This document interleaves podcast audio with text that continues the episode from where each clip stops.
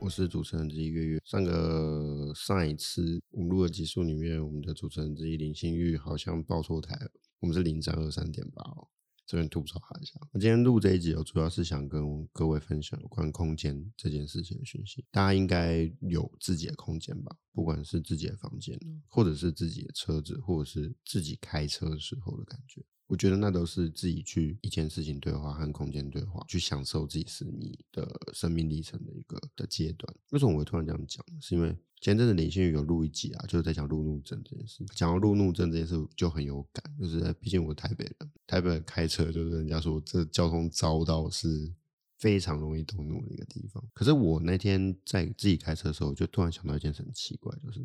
哎，我自己开车，开车，开车。啊，假设前面人开马马路三宝不高兴啊，开开开开开，前面人开太慢了啊，或者是前面人不打方向灯，哦，生气。这样的过程里面，其实我们生气好像就是自己生气啊，没有指向性。我后来想一想，就觉得，哎，这件事很特别，很有趣。我相信一定很多人有这样的经验。你那个过程，你在情绪表达的过程，其实没有任何人明白你的情绪，因为你自己一个人。可有时候我们，比如说我们跟别人出去啊，跟旅伴出去啊，爱请他帮忙看一下导航，看一下 Google Map 啊，哎，指错路了啊，有点不高兴啊，挣扎啊，你怎么没有告诉我先转啊？有没有就太晚讲，呃，就容易有这种争执。这时候情绪是有指向性的。我所谓指向性是，哎，你可以表达你的不满，那对方可能接受到啊，你们两个人可能会争执，但是你们两个最后会知道说啊，你的点在哪，啊，讨论你们会有一个解决方法。可是你自己一个人开车的时候，并没有这样的东西。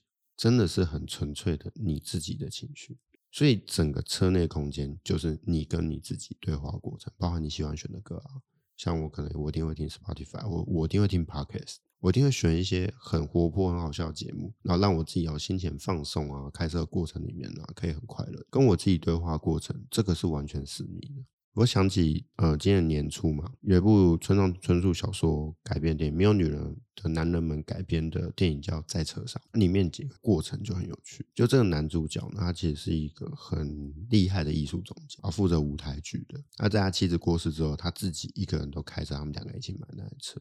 他在里面呢，会不停的去排练，就是以前他妻子也是负责写剧本的，有预录一些对白，他就借着和妻子对话过程去演练这些对白，很像在跟自己妻子对话。可他自己开车的时候，你去看到那画面，就会有一个感觉，就是他不是在跟王者对话，而是他是在跟自己对话。他是在那个过程里面怀念他妻子，或是在疗愈，看起来像是在。练习，但是其实可能有这样的成分在里面。后来就发现，哎，那个车子的空间就是那个男主角的心理的房间。可是这事情还是有转变嘛？他后来被邀到外县市去做呃一个舞台剧的一个指导的演出。那为了避免一些交通安全上面一些特殊的情况哦，又派了一位专门的司机。这时候他就非常不自在。第一是这个司机。呃，要开他的车嘛，交通路况什么的，或者操作方式，有些人不喜欢被别人开自己的车。另外一部分就是那个司机确实是会听到说，哦，他放那个录音带练习的过程。再来就是因为他已经好久时间都不让别人碰他的车，这里面有一个很强烈的象征，就是这台车就是他的内心世界。这个电影到最后，当然他们也是有在这样的车内进行很多不同的对话。可是我就发现这个过程里面很有趣的事情是，男主角。毕竟是小说嘛，很凸显就是车内就是他心里的一个房间。我就想起我之前听他讲座讲到，就是村上春树很多小说那些主角那些角色，他们所重视的这个空间呢，其实你可以把它当做是这个角色人物的心理的象征。有一篇小说，当然它后面融入了电影里面，但在故事里面它是一个独立的，叫《牧野》这个短片里面的那个男主角，也是因为妻子就是哦因为外遇离开他。他开了一间酒吧，就叫牧野。里面的很多人，包含常去的灰色雨夜男人、灰色的猫，甚至门口的树，全部都是他内心象征的一个投射。所以有时候我也在想一件事：不管是车内的空间，或者是我们现在房间安排，会不会其实就是我们内心空间的投射？有些人喜欢在家里摆很多玩具，譬如说我自己，可能我的房间里就是会有一些玩具，会不会代表我童心未泯的一面？有些人可能。房间就要非常非常干净，或者是要非常的简洁，只有一两样重要的东西。这会不会也就是他内心的投射？因为在这个过程里面，我们不需要演给任何人看。这个过程里面，就是我跟我自己我这样讲吧，这样好像变成两个主次分开很奇怪。可是这个过程很有趣是，你其实都是在跟自己对话，你自己待在房间在跟自己对话。有时候我感觉到这个时代有一个很特殊的现象，我们虽然很容易用所谓的社群软体看到别人在过什么生活，我们也很容易分享我们自己的生活。可是你看啊、哦，我们拿着手机。我们在做这个分享的行为的时候，大多数时候你是只有你自己的。甚至如果你是在你的房间里面，哦，刷一些 IG 动态啊，看到一则贴文有趣啊，分享出来，你是非常私密性的去分享这个东西，在你自己房间只有你自己一个。你是跟宇宙对话吗？你是跟一个不特定的人对话吗？我常常去形容这个状态，我们在玩社群的状态叫做对广场大声呼喊，旁边听得到的人就会听得到你。可是这个对广场大声呼喊的状态里面呢，这些人并不在你身边，所以回过头来，我们还是从我们自己的空间出发。后来有的时候我在想这件事情的时候就，就哎，为什么人家说自己的房间可以展现个性？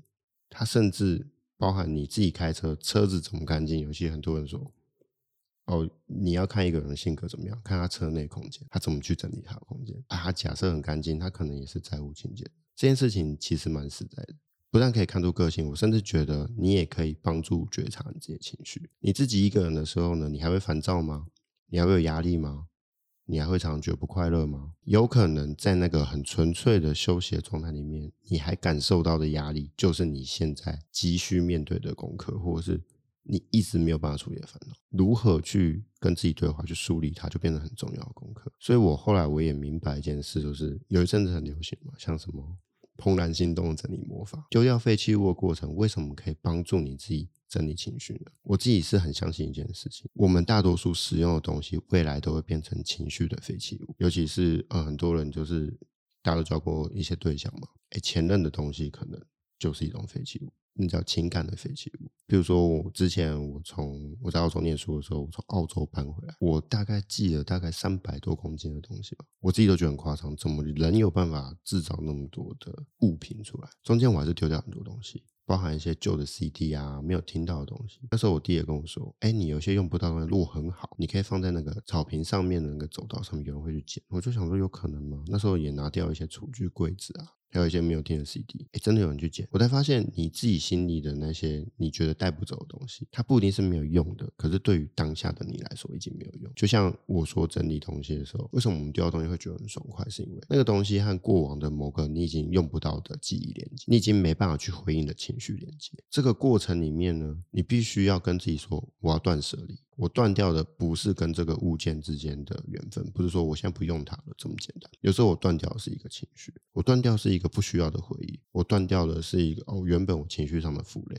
所以我就突然懂为什么整理空间这件事情这么样的疗愈，这么样的重要。因为如果你要从你自己日常生活中去觉察你自己情绪很幽微啊，很有压力部分，是困难的。可是，如果呢，你可以从生活上的小地方，比如说开车的时候，想一想，哎，为什么人家这样开车我会生气？我怎么去调整我自己的心情？或者是我在开车的上路的期间，这地方路况就是烂，我可不可以绕路？我可不可以听一些轻快的歌曲啊？配合今天的天气，我配合我今天要做的事情，心情调整自己，让自己情绪好转。你也许很多时候你可以避免不需要的负面的心情。整理房间也是，我在必要的时候把一些我真的不需要的东西把它抛弃了，我会不会就更有力量去继续往前走，然后抛掉我自己哦身后的一些就是不愉快啊？有时候我们也许我们生活我们不是无情的抛掉回忆，而是借着把一些我不需要情绪割舍掉，来从中找到如何疗愈自己的解答。当然，这是我个人分享，我不知道自己这样的分享对于听众朋友有没有什么样的帮助。也许每个人有他疗愈之法，只是从空间去觉察到情绪这件事，我发现它真的是有用，所以在这边分享给大家。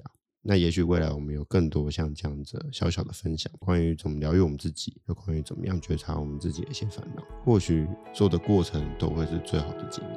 那这边就谢谢大家收听，期待各位有机会下次再跟各位相见。我是灵魂收音机的月月，今天就分享到这，拜拜。